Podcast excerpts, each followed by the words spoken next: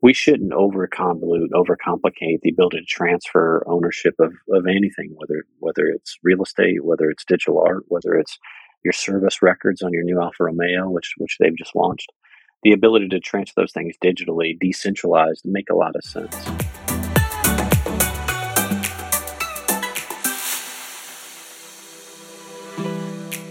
Hello again, my friends, and welcome to Jorgenson Soundbox.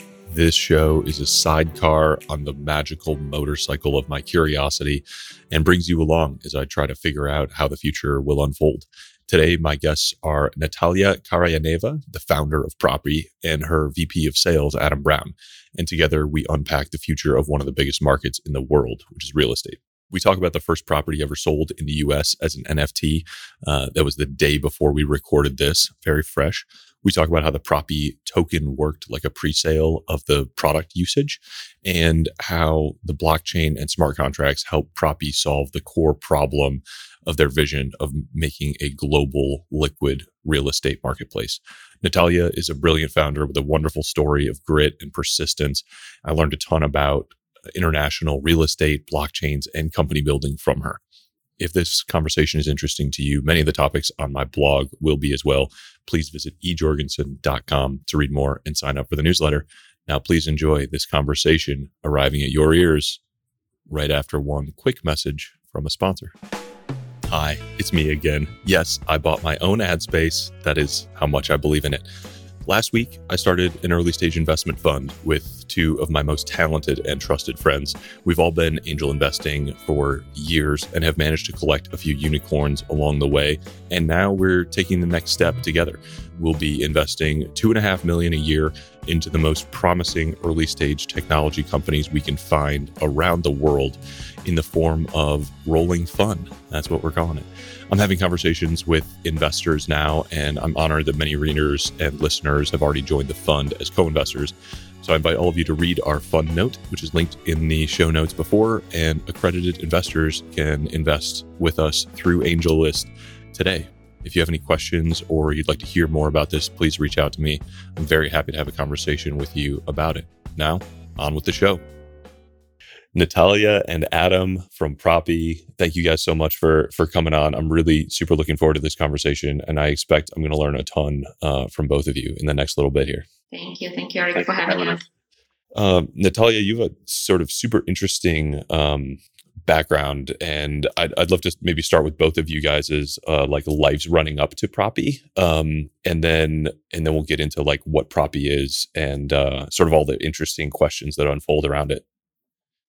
Sure. Uh, well, again, thank you so much for inviting us. I'm the founder of Propy, and my background in software engineer first. Then I transitioned to real estate development, constructing properties and selling them cross border in Europe. And then uh, I was just wondering why had technology drastically changed everything. We're buying online, but not real estate. And so five years ago, I decided to move to Silicon Valley and dedicate uh, the rest of my career to automation of real estate transactions. And this is where I met all those blockchain, smart contract geniuses. And we decided that the best infrastructure to build this new generation technology is blockchain. Is, is that when you met Adam? Uh, yes, he's one of the geniuses in yes, real one estate. of the parade of geniuses. yes, in the real estate, yeah. That is not accurate. She was doing those great things well before I joined. Adam, what's your uh, what's your origin story? It's not as exotic or as fun as Natalia's. I, I should have let you go first. You huh? Yeah. Yeah. I, I, I, thanks for having us. Uh, super exciting times here. Propy just really honored to be part of the team that's kind of doing things for the first time ever in real estate, which doesn't happen very often. But I've spent about 20 plus years in real estate, you know, whether that's through media or through home services, working with brokers and agents all across the country. My claim to fame is I've been in in and out of real estate offices in all 50 states. So I've uh, I've seen a lot of how real estate is transacted across the country. Been really blessed to work with some of the nation's top brokerages and realtors, and to this day, I consider most of them my friends. So, uh, whenever Propy uh, reached out to to see if we could work together, you know, for me, it was the first time in my career that I was super duper excited about the technology and the way it's going to impact real estate in 20 plus years. And so, uh, Natalia has built a really really smart team, much smarter than she she gives people credit for.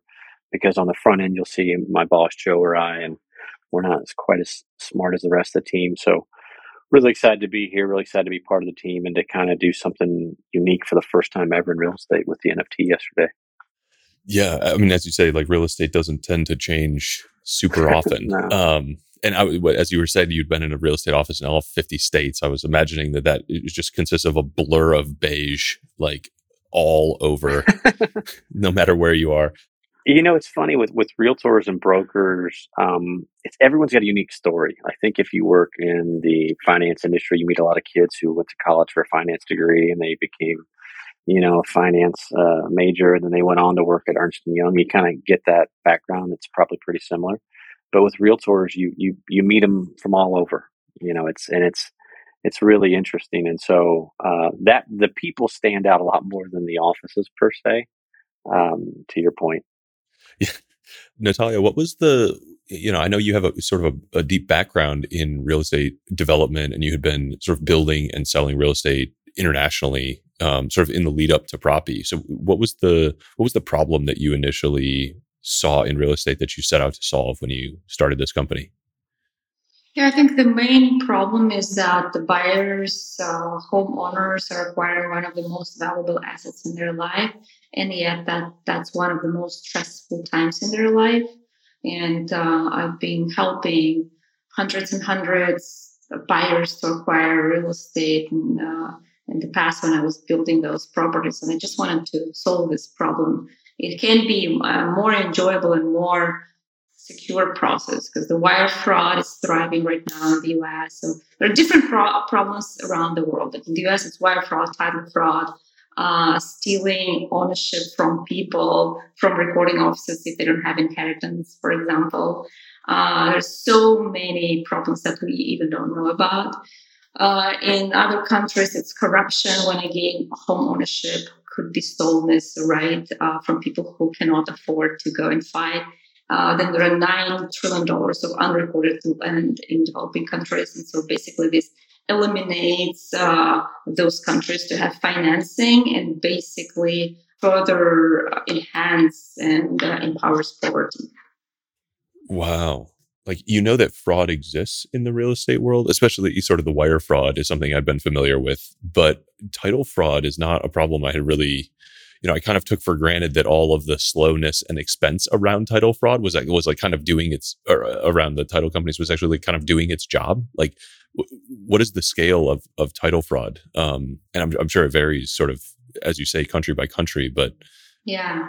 Well, the wire fraud problem is actually a very US native problem uh, because the banks in the US are not verifying uh, the recipient. Uh, they just approve uh, the transfers to the accounts, but they don't verify they belong to escrow companies. Uh, and FBI reports billions of dollars stolen every year in wire fraud. And so there are a number of examples where a family uh, sends a down payment, and sometimes it's like 70% of the home in down payment, all their life savings, they're sending into a fraudulent account and they cannot restore that because title insurance is not covering this type of fraud. And t- title and identity fraud also is not covered by title insurance. Title insurance is great for claims for the problems in the past, uh, but not for cyber attacks, uh, not for identity fraud.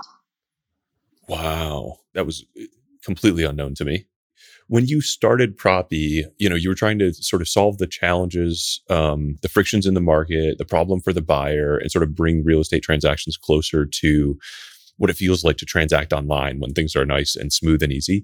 But your original vision didn't necessarily include the blockchain, did it? So how how did the blockchain like when did you realize that this was the technology that you needed to use to solve the problem that you had picked to solve? I think that's a really interesting um, sort of coming together. Yeah, absolutely. Well, back in time when I lived in Silicon Valley, when I just arrived, didn't have any connections. I just knew that I have this idea, and the core team got together to automate the transaction. And I was trying to figure out how we can address cross-border payment and and settlement. So I just you know, was meeting people at meetups and asking them, please introduce me to some engineers in the core fintech companies uh, that are solving those issues or working in a similar issue. So I got connected to some engineers in PayPal and some startups, and suddenly I started to hear about blockchain from all of those. And uh, I began to read books about smart contracts. And that was the aha moment when I learned about smart contracts and how uh, they are basically playing the role of a settlement for any types of rights. And now we're seeing that with NFT uh, art where you basically transfer art via smart contract. You have the perfect background. You had been selling international real estate. You have a background as a computer scientist. You were in Silicon Valley trying to solve this problem and encountered smart contracts and blockchains sort of for the first time in this beautiful like confluence of problem and technology and experience that puts you as the founder in this sort of amazing spot. Um, what what did it feel like to get sort of feel all those pieces come together? Um, and you already had a team in place too by this point, right? You said you got a core team, you had some funding raised already. Well, Did, fundraising I mean, didn't come at once. No, initially it was just a prototype, and our co-founders we were just working, bootstrapping, working for free for a couple of years before really people started to trust us and uh, believe in us uh, with not only emotional but financial uh, investment. Uh, and then we got investors like Tim Draper, a number of amazing angel investors uh, that we've met throughout the journey. And yeah, in the end, everything came together, but definitely it was a bumpy road uh, where we all had to make sure we uh, were passionate enough to stay in this journey. And I swam in the waters of real estate just long enough to know that it is hard work um, and it's a slow industry and it, you need big you know it's, it's a very difficult industry to launch an mvp you know as you say like it takes sometimes years it takes sometimes very big products. So I, I wonder if we can talk about sort of that early product development stage like picking through to find like what was this first specific problem that you solved and you know all the different stakeholders in real estate because um, that's i think a challenge as well. Uh, at least we we found it to be a challenge as a young company in the in the industry. Oh, yeah, for sure. It's really hard to uh, be an early stage company in prop tech uh, because agents wouldn't trust you, consumers will not trust you with such a valuable asset. And initially, we were just begging agents to do first transactions. It was literally begging. But then, when you remember Uber story, also the founder was just running around and asking people, "Hey, if uh, take my 100 bucks and use my taxi." Uh, so yeah. it was a similar story. But we've, we've tried with a number of MVPs. Uh, the transaction platform was the most successful and we just bet on it. But besides the transaction platform, we also made a software for counties so that uh, recordings are happening on the blockchain. Um, some MVPs for tokenization and fractional ownership. And uh, there were just a, a number of uh, different blockchain applications in real estate that we tried that would complement the automation of the transaction. And then we realized that the fastest way to grow is through the transaction platform, through automating the process and inviting the agents to use our technology. And then the agents are incentivized to invite the consumer. Got it. Okay. So so tell me about so that's the core product today, the transaction automation platform. And basically, story you asked about the MVP. So the first MVP was a very simple smart contracts and very simple uh, user interface where the buyer agent is invited, the buyer is invited too, and they they, they upload a couple of documents, and then in the end we record the uh, the deal on the blockchain.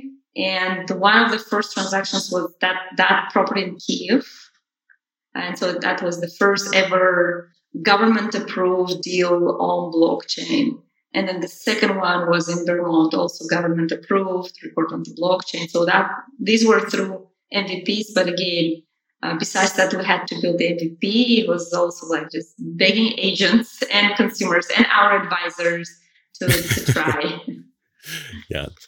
So the the product today, the transaction automation platform, um, am I am I correct that brokers are the main customers for that?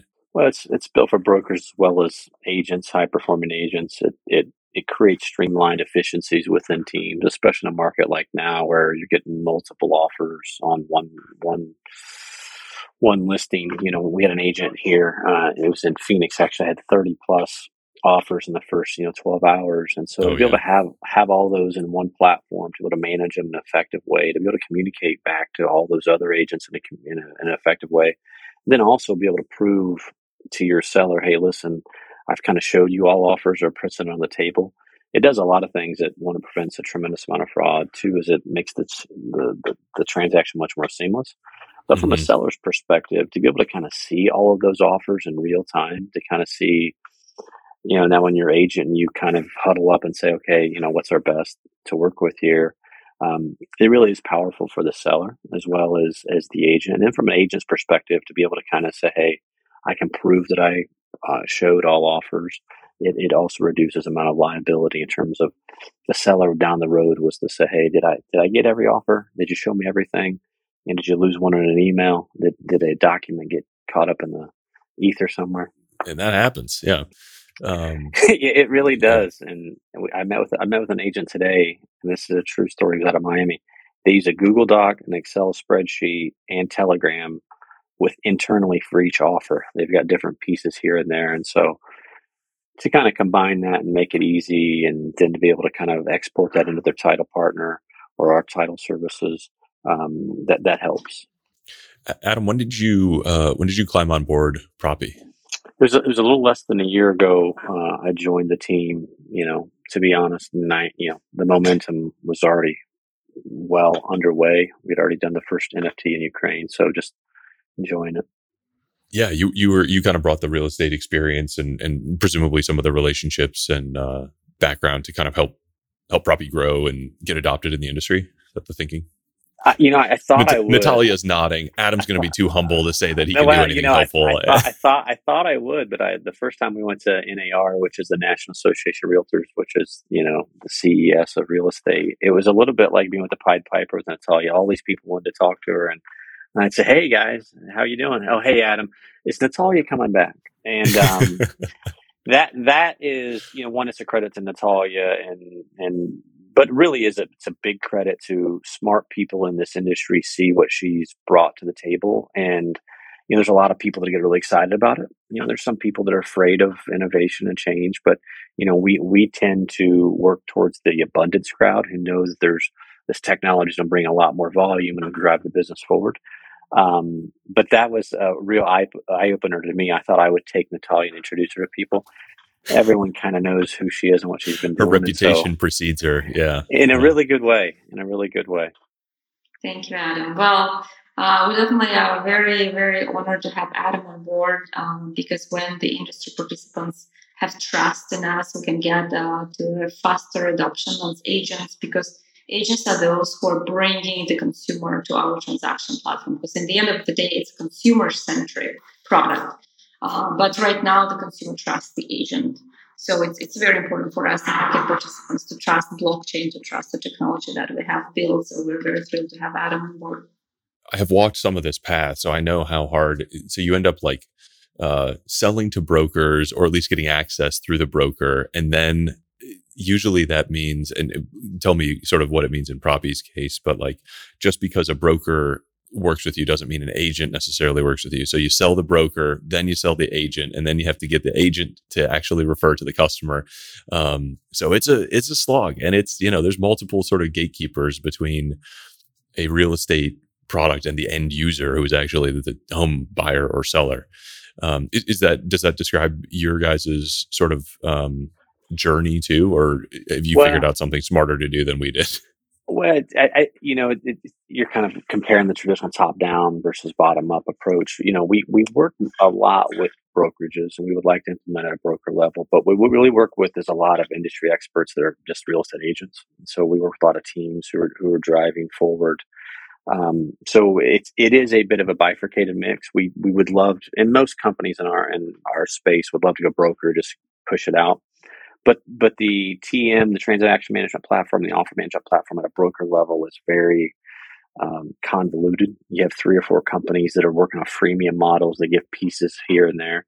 So what we try to do is work with um, top producers to kind of show them our platform, whether it's a broker level, an agent level, put them on there, get high volume through there. Um, because if you go through the broker training rollout phase, it can be very tedious. Um, yeah. As you know, as you know. uh, yep, I understand. Okay, so talk to me a little bit about uh, probably in the context of existing sort of transaction management platforms because there is there are like web 2 giants that that are transaction management i don't know a ton of the details of them um, but is is this a sort of like you're you're front running a phase shift that's kind of like you're building backwards compatible to web 2 but you're ready for the next thing to take place and you expect to outcompete them eventually or like are those things going to try to transplant their whole selves onto the blockchain eventually like how do you see this next sort of 20 years unfolding because i agree with your vision that we're all going to end up on the blockchain for a lot of this stuff um, but i like the Propy sort of like I don't know how do you expect the competitive dynamics to unfold with what's happening today? Let me start because I think we probably disagree with Adam on this one. Perfect. Good. Good. Strife. Yeah. yeah. So I I absolutely disrespect uh, this category of a of a management platform because the the technology has to evolve to a wizard like technology to wizard like tools uh, that automates the whole flow of a transaction. Um, and right now there are incumbents that are management kind of even storage of documents. And uh, we're thriving to, to become self-driving transaction platform or just a transaction platform. So we don't position ourselves as a transaction management platform. And our goal is really to make uh, closing uh, almost instant uh, via smart contracts and via numerous integrations that we're doing that our uh, competitors in the platform space don't do.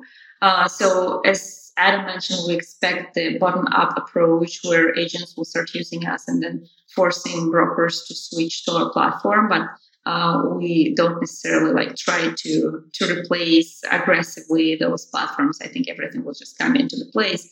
And besides that, our uh, main cons- uh, user is uh, the agent. They're reaching out to us and we're boring them. Also, there is a very big percentage of our user base is the consumer. So basically, the sellers and the buyers, they're reaching out to us.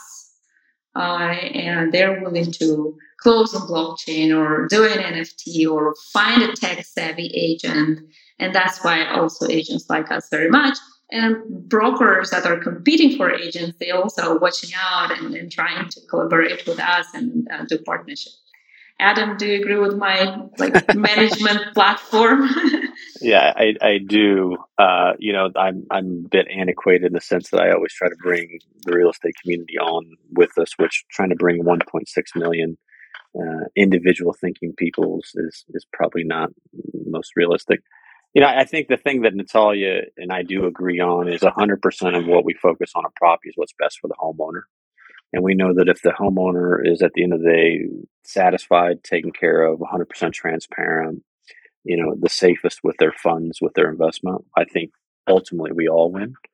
Uh, I think a lot of really smart real estate professionals are looking at Web 2, now Web 3, and saying, hey, how will the industry evolve? And I think I think Propy and Natalia and the team does a good job of kind of initiating those conversations.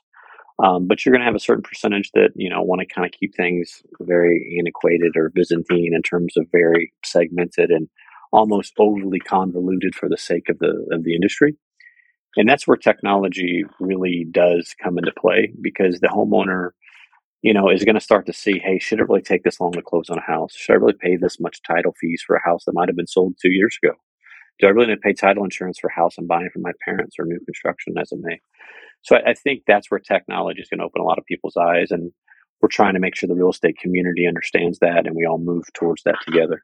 Yeah, I, I think that's a very interesting. Um, I, real estate is just such a perfect uh, sort of place to explore how all these things come together, which I, I think is, uh, you know, it's something everyone sort of interacts with. It's particularly far behind, but it's really sticky and but the value for automating and improving some of these things with technology is like the the value unlock is massive massive so and eric so, what, what, kind of yeah. problem you tried to to solve in prop tech It, it, was it was much sure. I mean, it was much more around um, home services. So we were building a marketplace for like plumbers, electricians, lawn care, housekeeping, um, and we found that it was very difficult to.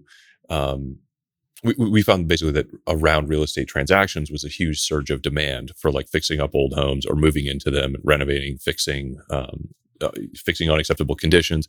And so uh, we found that we could go to a real estate agent who was getting asked for all these referrals, and we could basically automate. We, we were like an API for home services. Like whenever you get a request for something, um, whether it's a mover or something like that, like we could do that on behalf of the agent.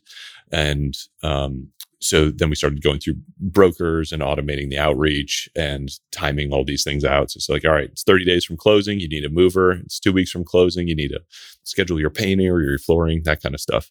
Um, so yeah, that's so I've, I've, spent plenty of time in uh, in real estate agent offices and with brokers, and um, so I, I, can at least understand the distribution channel.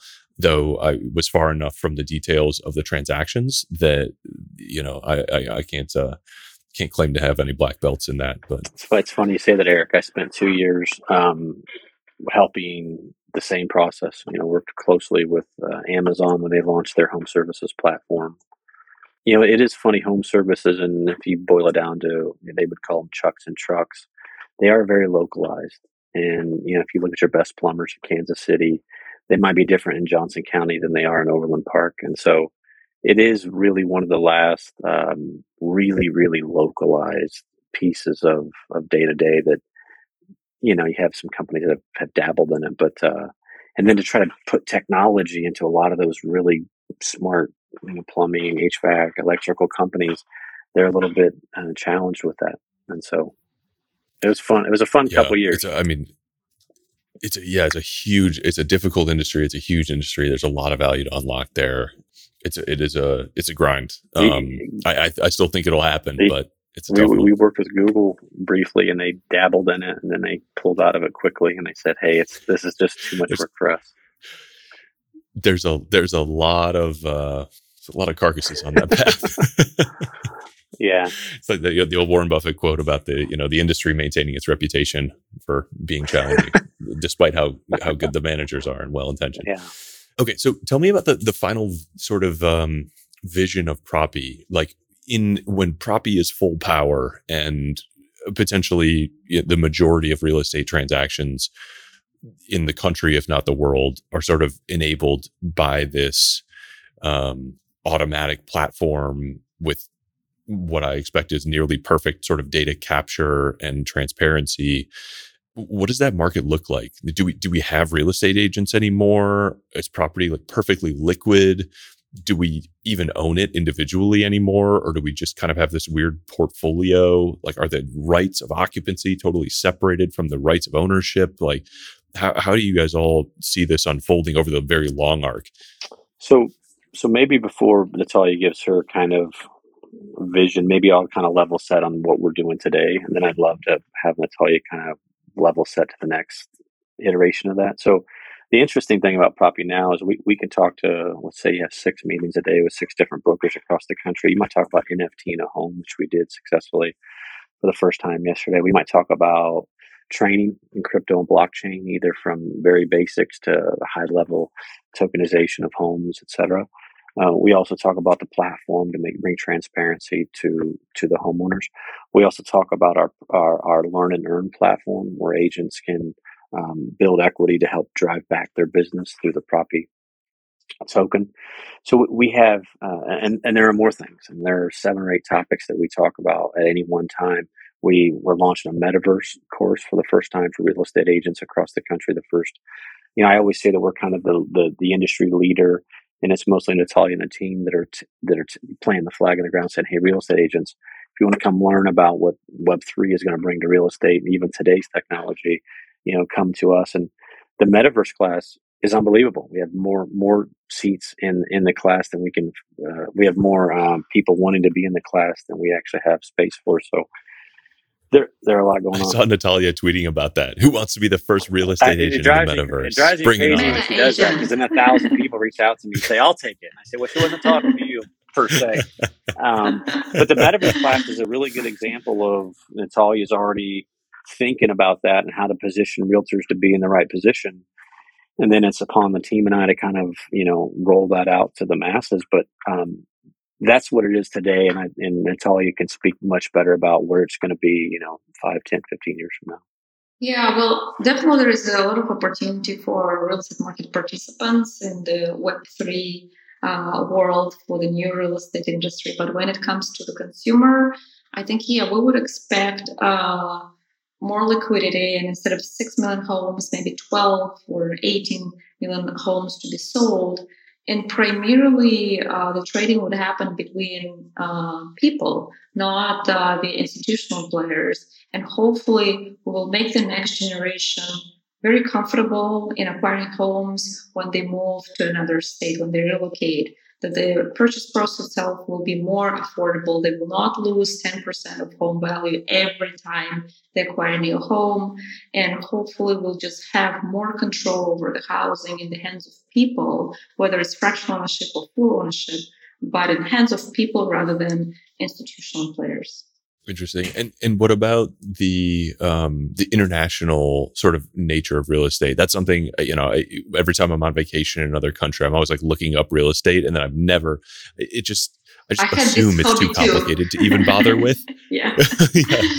Um, but will like will it become easier to own international internationally owned property? Yeah. Um, yeah, for sure. We okay. have a global vision. Uh, First, of course, we're focused on the US market, and hopefully, if we uh, figure out quickly uh, this automation of transactions, then maybe uh, we will become a transaction marketplace where you can not only search properties but quickly acquire it uh, via Propy, and then we would go globally. But I, I, had a similar hobby like you. When I, whenever I traveled abroad, I would always go to uh, listings and talk to agents and talk to buyers and sellers to understand the market, to, to understand the listing and the um, the, the real estate industry.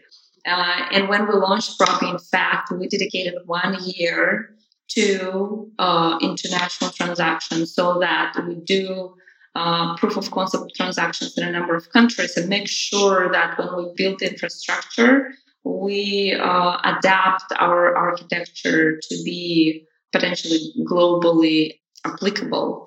So definitely we can go global. Uh, we made this business model and the architecture of technology uh, very adaptable to different jurisdictions and even the NFT uh, also it's applicable to different uh, homes. Like we had the first one happening in Kiev, but it was still a US uh, based structure, uh, so we can do that with other countries too.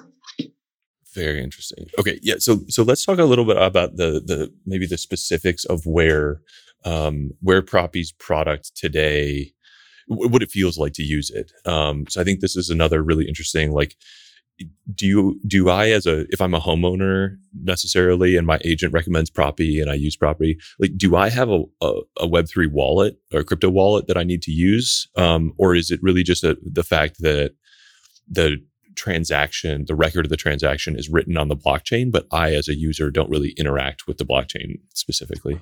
Yes yeah, that's a great question. So th- there are a lot, there are a lot of facets to the platform. Whether it's your agent just being transparent on offers coming in on your house, or vice versa, your agent being 100% transparent when you put an offer in on a listing. Whether you participate in one of our NFT auctions that are coming up, where you lock in with your MetaMask wallet, or whether you um, there's a, there's a lot of different ways that the consumer will interact directly with us. By and large, it's mostly through realtors and brokers right now. Um, but the transparency and the ease to the homeowner is where we're always kind of going. If you think about like Wayne Gretzky, he said the key to my success was not to go where the puck is, but where the puck is going.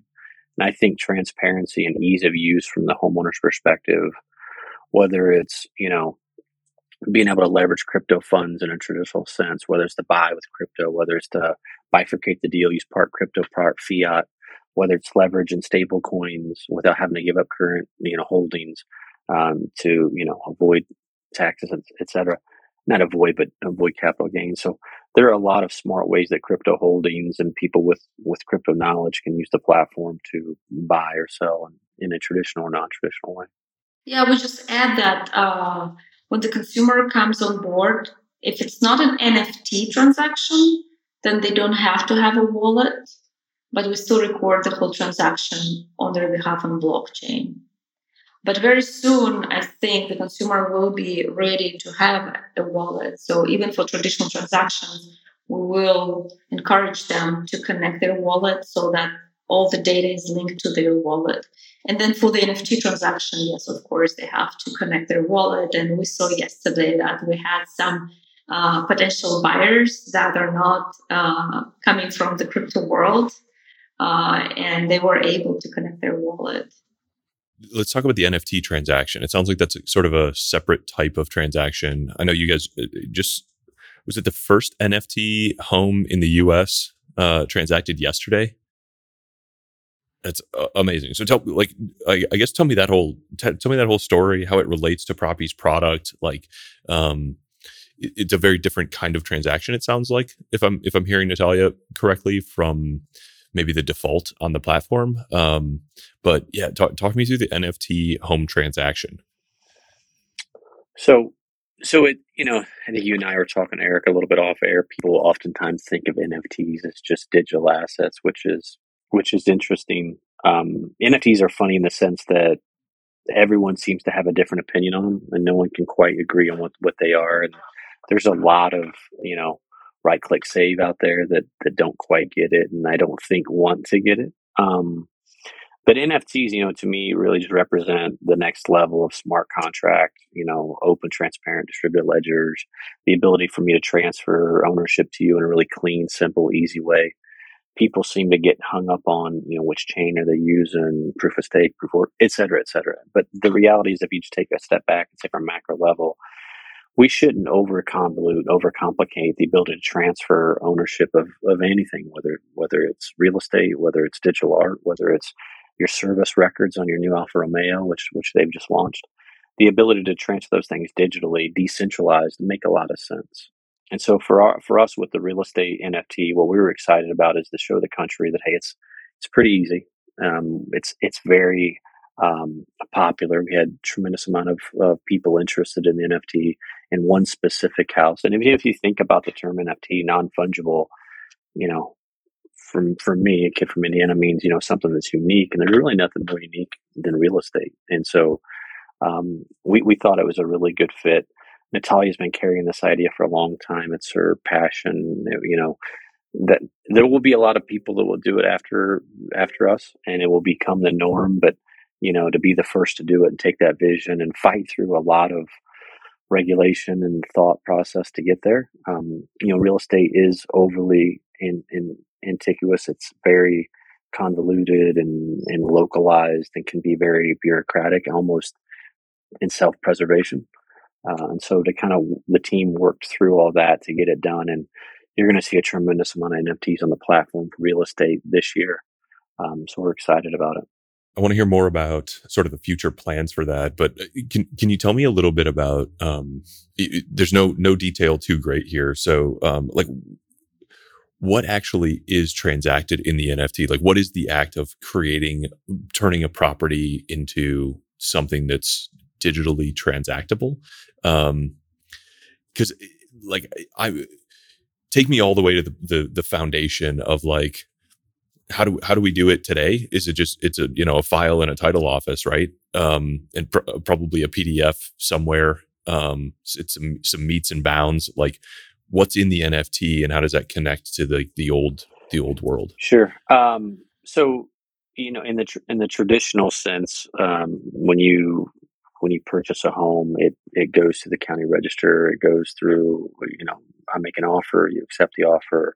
We negotiate on inspection. We come to the paperwork. It pushes through underwriting, title, and escrow, and then it gets closed. And that process takes anywhere 45 to 60 days. Uh, very rarely we see a listing open to close or sell to close in a traditional sense, it's cash in less than 45 days and then is, is the deed yeah. like the fancy shiny sheet of paper like is that the the core like most foundational it, thing that transacts it is when a property um, transacts it is I, you know as a kid i remember cool. like those old westerns the guy who had the deed to the property and even as a kid i'm like man if you yeah. lose that thing he's in trouble um, but real estate's become so decentralized it's become so centralized that i don't know if we even have deeds anymore it's at the county records it's it's it's well within the internet on the on the uh, interwebs who owns what. So there's very little, very little issue with that. And that's probably one of the things that I think as as real estate professionals here in the US, we often overthink when we think of blockchain and cryptocurrency and smart contracts, we equate everything to, to how we do business. And how we do business here in the US is primarily pretty safe. You know, you and I are a couple Midwestern guys.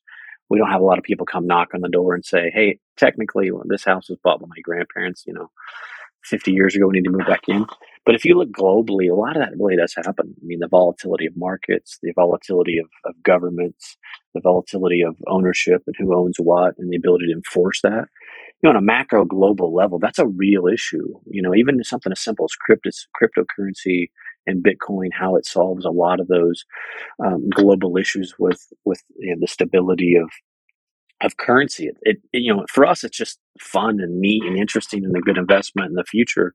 For a lot of people, it's real. Like that's the only way they can hold their assets and keep in a real way. So, how it was transacted on this particular property, and and I'll have some title lawyers reach out to me and correct me because they always do. But basically, think of we we create an LLC and we place that property within the LLC and then the NFT is you're you're you're uh, buying the ownership or the rights to be that sole owner of the LLC, and within that LLC is the property.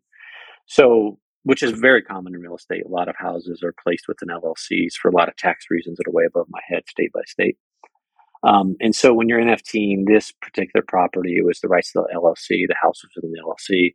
The homeowner, if they choose to, can keep it in the LLC. They can keep it within the NFT. They can take the LLC down. They can burn the NFT if they choose to. It's all it's all incumbent upon what the homeowner wants to do. So it, it allows that purchaser to not be bound to anything they're uncomfortable with. Um, and they may do that. They may burn the NFT. They may disband the LLC and just have a traditional home. Or in Florida, they may keep the LLC and use it for some for some tax purposes that they may see fit. They see fit, and then they may down the road want to sell the NFT and the house and the LLC that come with it was the NFT transacted then in cryptocurrency? Was it the- ETH, Ether? ETH. Again, okay. again, people love to debate that. Uh, you know, and I don't want to talk for Natalia, um, but on, on, a macro level, I see the NFT of homes being bigger than having to create an LLC. I think we'll work through that regulation. I think we'll also leverage other types of stable coins or coins that make people a little bit more comfortable in terms of if you don't have a lot of holdings in ETH and you don't want to convert. Um, I, I, could see it becoming much more um, macro in that perspective, not being so narrow. And you know, right now our our NFTs, um, NFT homes have to be owned free and clear for regulation purposes. So down the road, as we evolve, and I think it'll happen quickly, we'll have a lot more of a pool in terms of how you can transact on the house, the ramifications that go into setting the house up, and then you know if you have to have um, which which type of coin. And I, I think right now the coins are pretty transferable, but uh, people get hung up sometimes on ETH. Go ahead and tell you. Yeah, Adam, you're right. And in fact, uh, right now, today, we're discussing with our tech team for the next uh, NFT that is happening on March 2nd uh, to be able to accept USDC and then for, for other uh, NFTs to expand uh, the cryptocurrencies pool this is a very exciting topic. So I think, I mean, you guys kind of took for granted the solution there, but, um, you know, I've heard some very credible people make case that things that aren't digital shouldn't be managed by the blockchain or, or, or won't be or aren't sort of native to it but I've also uh, the counter argument that you know kind of comes from Balaji and that I see you guys kind of living is is that all value is becoming digital or digitizable, um, and so rather than transact the home and try to move the you know put the file, you create an LLC, put the home in it, and then that's digitally transferable. Um, like you guys have been thinking about this problem about as long as anybody else. So how do you think about this? Um, this sort of dichotomy between like how do you use a digitally native technology to manage and transact things that are so analog. I mean, there's nothing more analog than a chunk of land, right? I actually have this article on Forbes, which is I think two years old now, claiming that uh, real estate behaves as a digital asset. Because in the end of the day, we're talking about rights, and rights it's a social consensus, which is now uh, digital and that's why rights is perfect perfect item, perfect asset to be recorded on the blockchain. Um, even now, when you do transactions relatively traditional, you still use like e-signatures, you send all papers via, via DocuSign, via emails, and so on. So, and then recording in the counties are happening in 70% of counties also on, on machines. So it's the concept itself, it's not the physical asset. And because homes are immovable, it's it's very easy to prove that this particular home is attached to the rights we're talking about. So it doesn't matter whether we're doing it via LLC or just we're recording in the counties. If counties were more open, or if it was one centralized registry that is open to record everything on the blockchain, we absolutely would do these NFTs uh, directly to the deed. But counties don't want to evolve. Uh, they use very outdated software, and because we have developed the software for county, we know firsthand uh, these awful systems, how they look like, how they operate, how they backup work, what kind of IT personnel they uh, they hire. Um, and then all those natural disasters and uh, cyber attacks happening where counties lose lose data so that's why we found a way how we can still do the NFT and ownership transfer without county um, involve, involvement. And in fact, we, we just, uh, for each house, we create an entity, whether it's LLC or trust, it doesn't matter. Then we record it with the county one time. And from that time, every time we transact, we don't change the LLC anymore. We only change the interest, the member in the LLC. So it is it is related to the county, but once it's on blockchain, once it's a, a specific uh, see. then we kind of detach home ownership concept from the government. But we yet declare, we report to the counties that the transfer happened. So here are the people that you have to uh, tax in terms of property taxes. Very interesting. Okay, thank you for that. That um, is very helpful kind of level of detail. I'm curious how. So you guys, I, I think, are again in this unique position of being a company dedicated to solving a problem before you even really knew that the blockchain was the right solution. And so, I imagine you are quite agnostic to what's particular chain. You don't bring any dogma to, you know, whether it's Bitcoin or Ether or Avalanche or anything else. How do you look at those decisions and how do you say like we are a company that's just oriented towards solving this problem? We will use whatever the best technology is that comes around. Um, what's your decision process for like what chain or chains to build on, or um, whether that'll change in the future? Like how how do you yeah, think so about that? We we we are very chain agnostic. Um, we obviously work a lot with Ethereum, um, but that can evolve many times over. Um, the chain discussion does seem to get debated and has a lot of passion around it. We we stay above that in terms of we're going to do what's best we think for the platform, for the homeowners, for the environment. Um, but we we we try to stay chain agnostic, um, and also to that degree, we also stay you know coin crypto agnostic. You know what we think is going to be the best for driving homeownership in a fair and equitable way.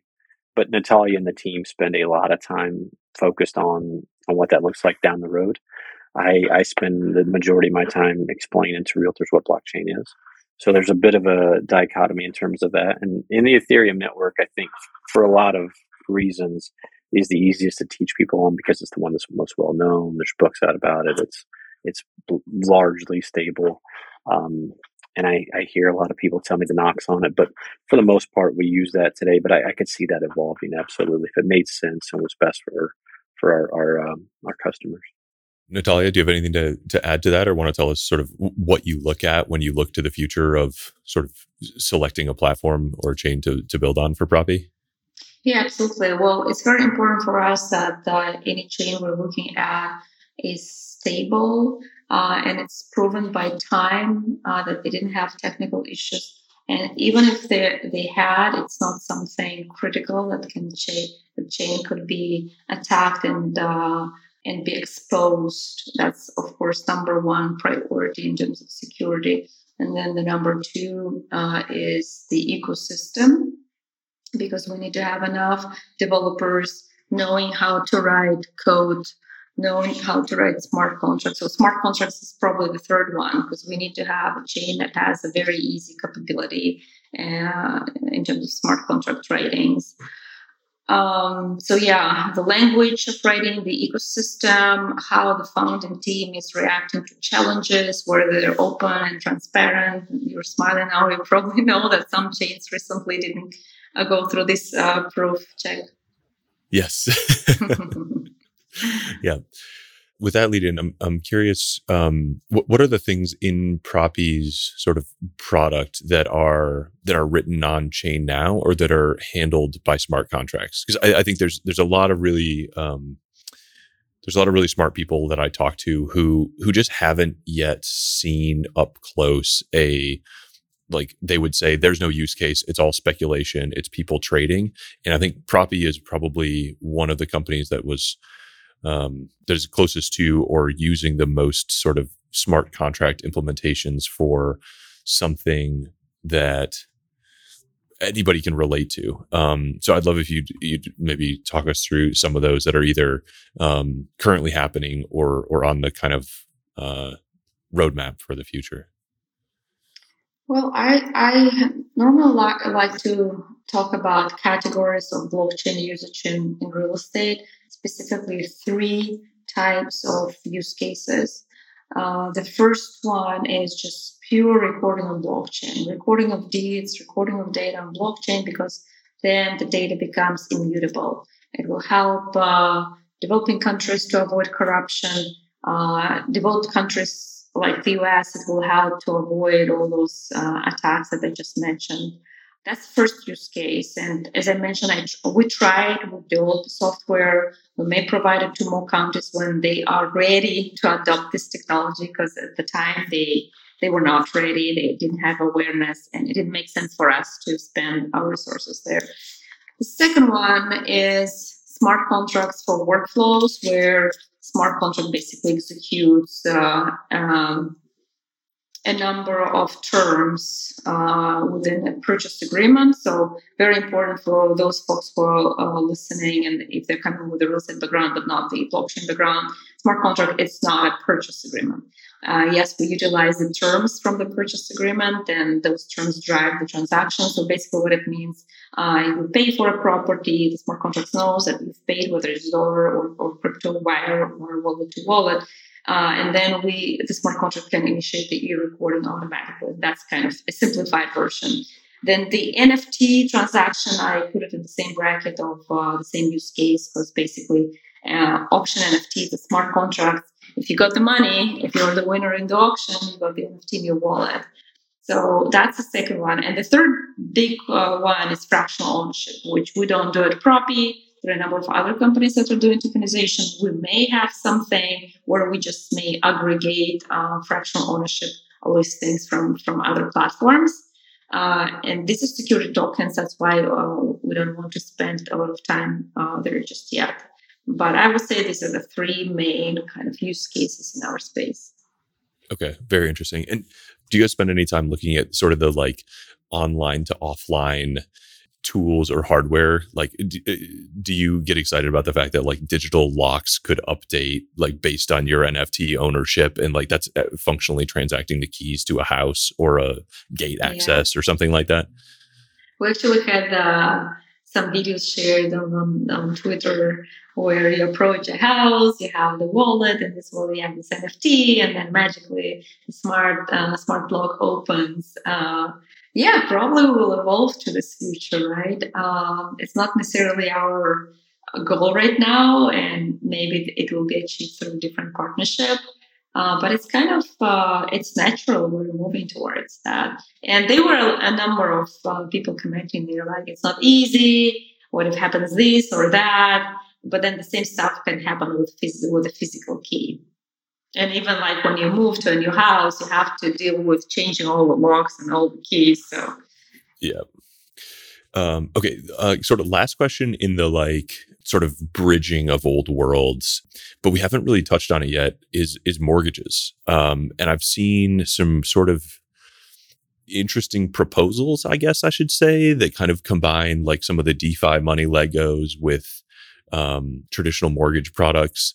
Um, I know you said the NFT transaction um, sort of eh, had to go be transacted in whole um, for for legal reasons.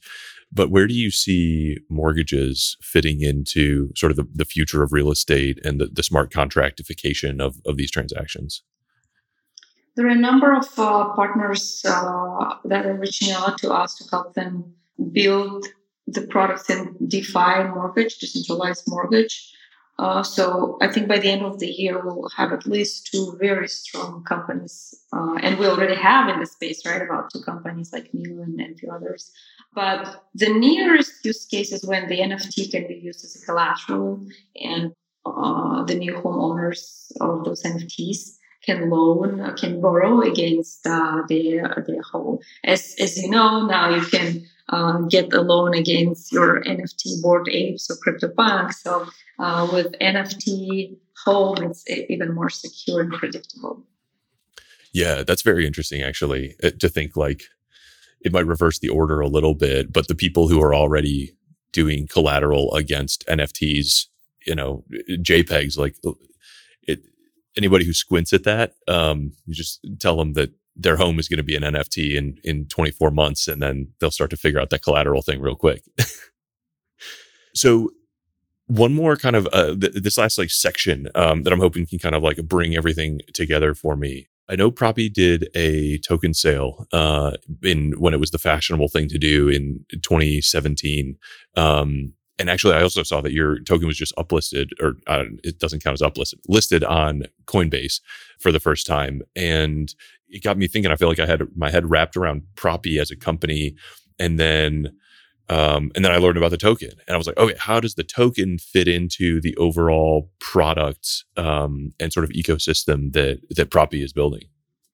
So Propy is a utility token which was launched in 2017. Uh, this year we had the epic uh, news that it was also listed on Coinbase, and it's a utility token that unlocks smart contracts uh, for every single transaction. And today we've uh, processed over $2.5 billion in traditional deals, all done via smart contracts. And anytime uh, there is a transaction via smart contract, Propy token is uh, serving kind of a gas fee uh, utility. And uh, yeah, so there's a pure utility in the settlement protocol, but also it's being used in our learn and earn program so that we um, we can uh, grow our adoption program via uh, real estate market participants. What was the token sale process like for you? I mean, was that was it exhilarating? Was it terrifying? Like, what, what was it hard work oh, to set up? Uh, yeah, it was very very hard. Yeah, for sure. but uh, we were super conservative. Uh, we've hired the best lawyers in the country and uh, made it super super clean. whenever gave tokens to any of the founders or advisors uh, and build a, a pure utility uh, use case. And was it? Did you think of it um, from a company perspective? Did it like?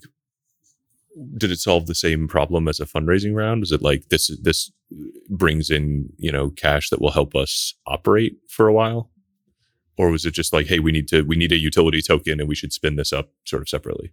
Yeah, the main the main focus uh, was actually it's kind of a pre-sale of the service. We were selling the service.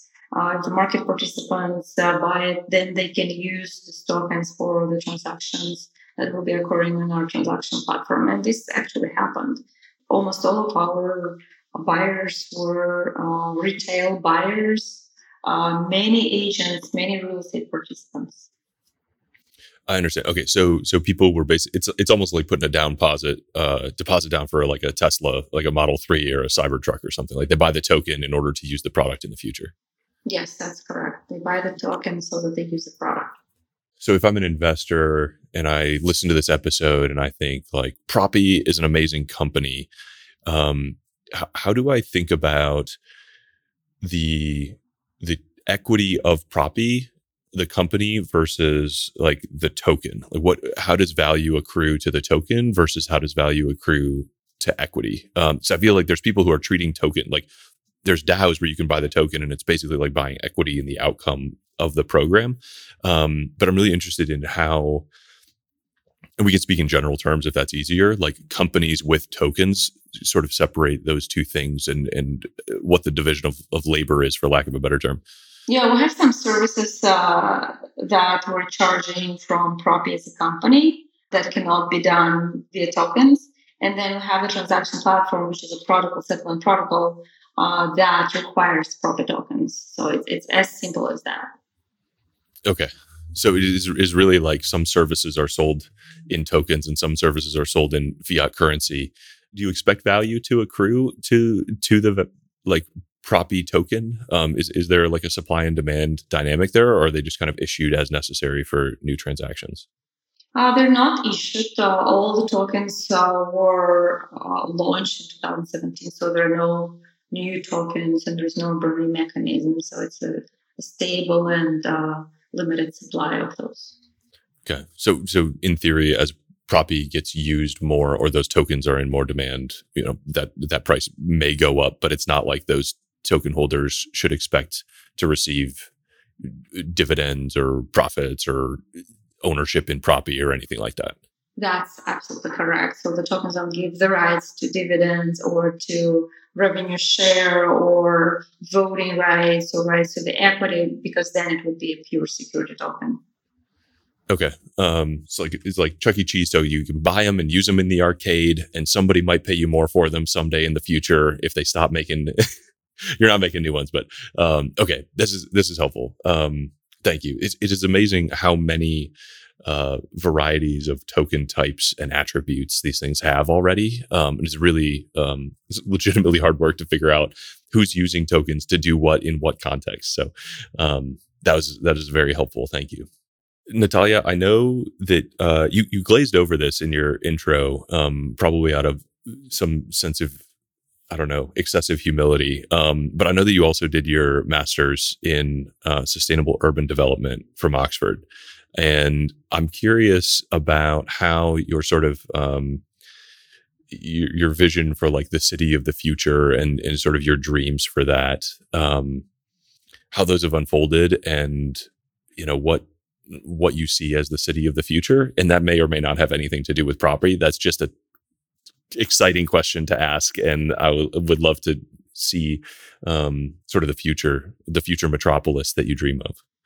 Yeah, absolutely. Well, I definitely dream of more sustainable cities and uh, greener housing uh, approaches. That was my uh, one of the options, whether to build property or to build a sustainable community, smart city, smart smart community, uh, which is driven by technology, but mostly by the incentives for the community itself to thrive and uh, whether it's a city or a community, I definitely see again another use case for uh, colored coins or cryptocurrency where community are uh, they're incentivized to have the coin of the city or the community, and that's that they would contribute to the well uh, well-being to this community. And of course, there's a lot like uh, uh, IoT involved and decision making involved, voting. So there's there's a lot of those ideas that could be implemented, and there are a number of smart cities that are experimenting and trying to to build this example of future. So hopefully we'll uh, we'll see more thriving and vibrant communities that um, have this benefit of technology. I, I love that. That this is um, another hobby that we share is is daydreaming about the cities of the future and uh, you know how they might be greener and more sustainable and more beautiful and more natural and um, better for all of us who who live in them. Um, sure. Even thank- in Propy, one day, uh, once we turn into a transaction marketplace, we actually want to incentivize greener buildings and um, uh, assess buildings and homes whether they're sustainable and green and give them kind of a priority um, in listing platform. So yeah, I share this passion with you. I love that. You'll see it'll all come together in the long run. That's beautiful. yes.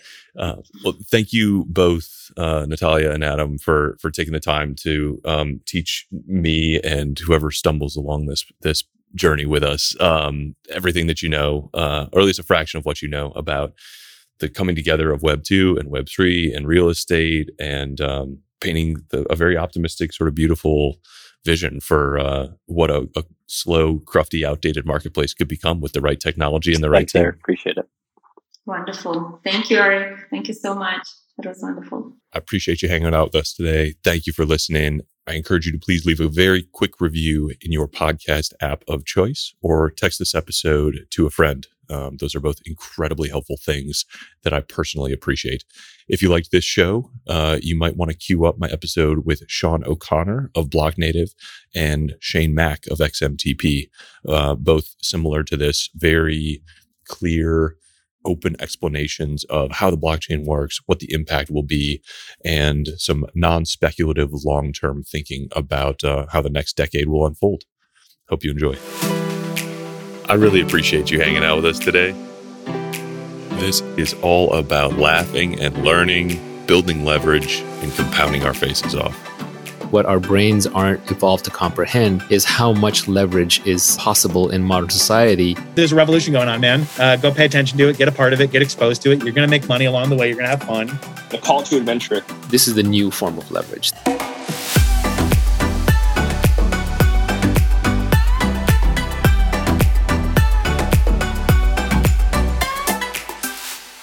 Take a few quiet moments for yourself, breathe deep, and be well.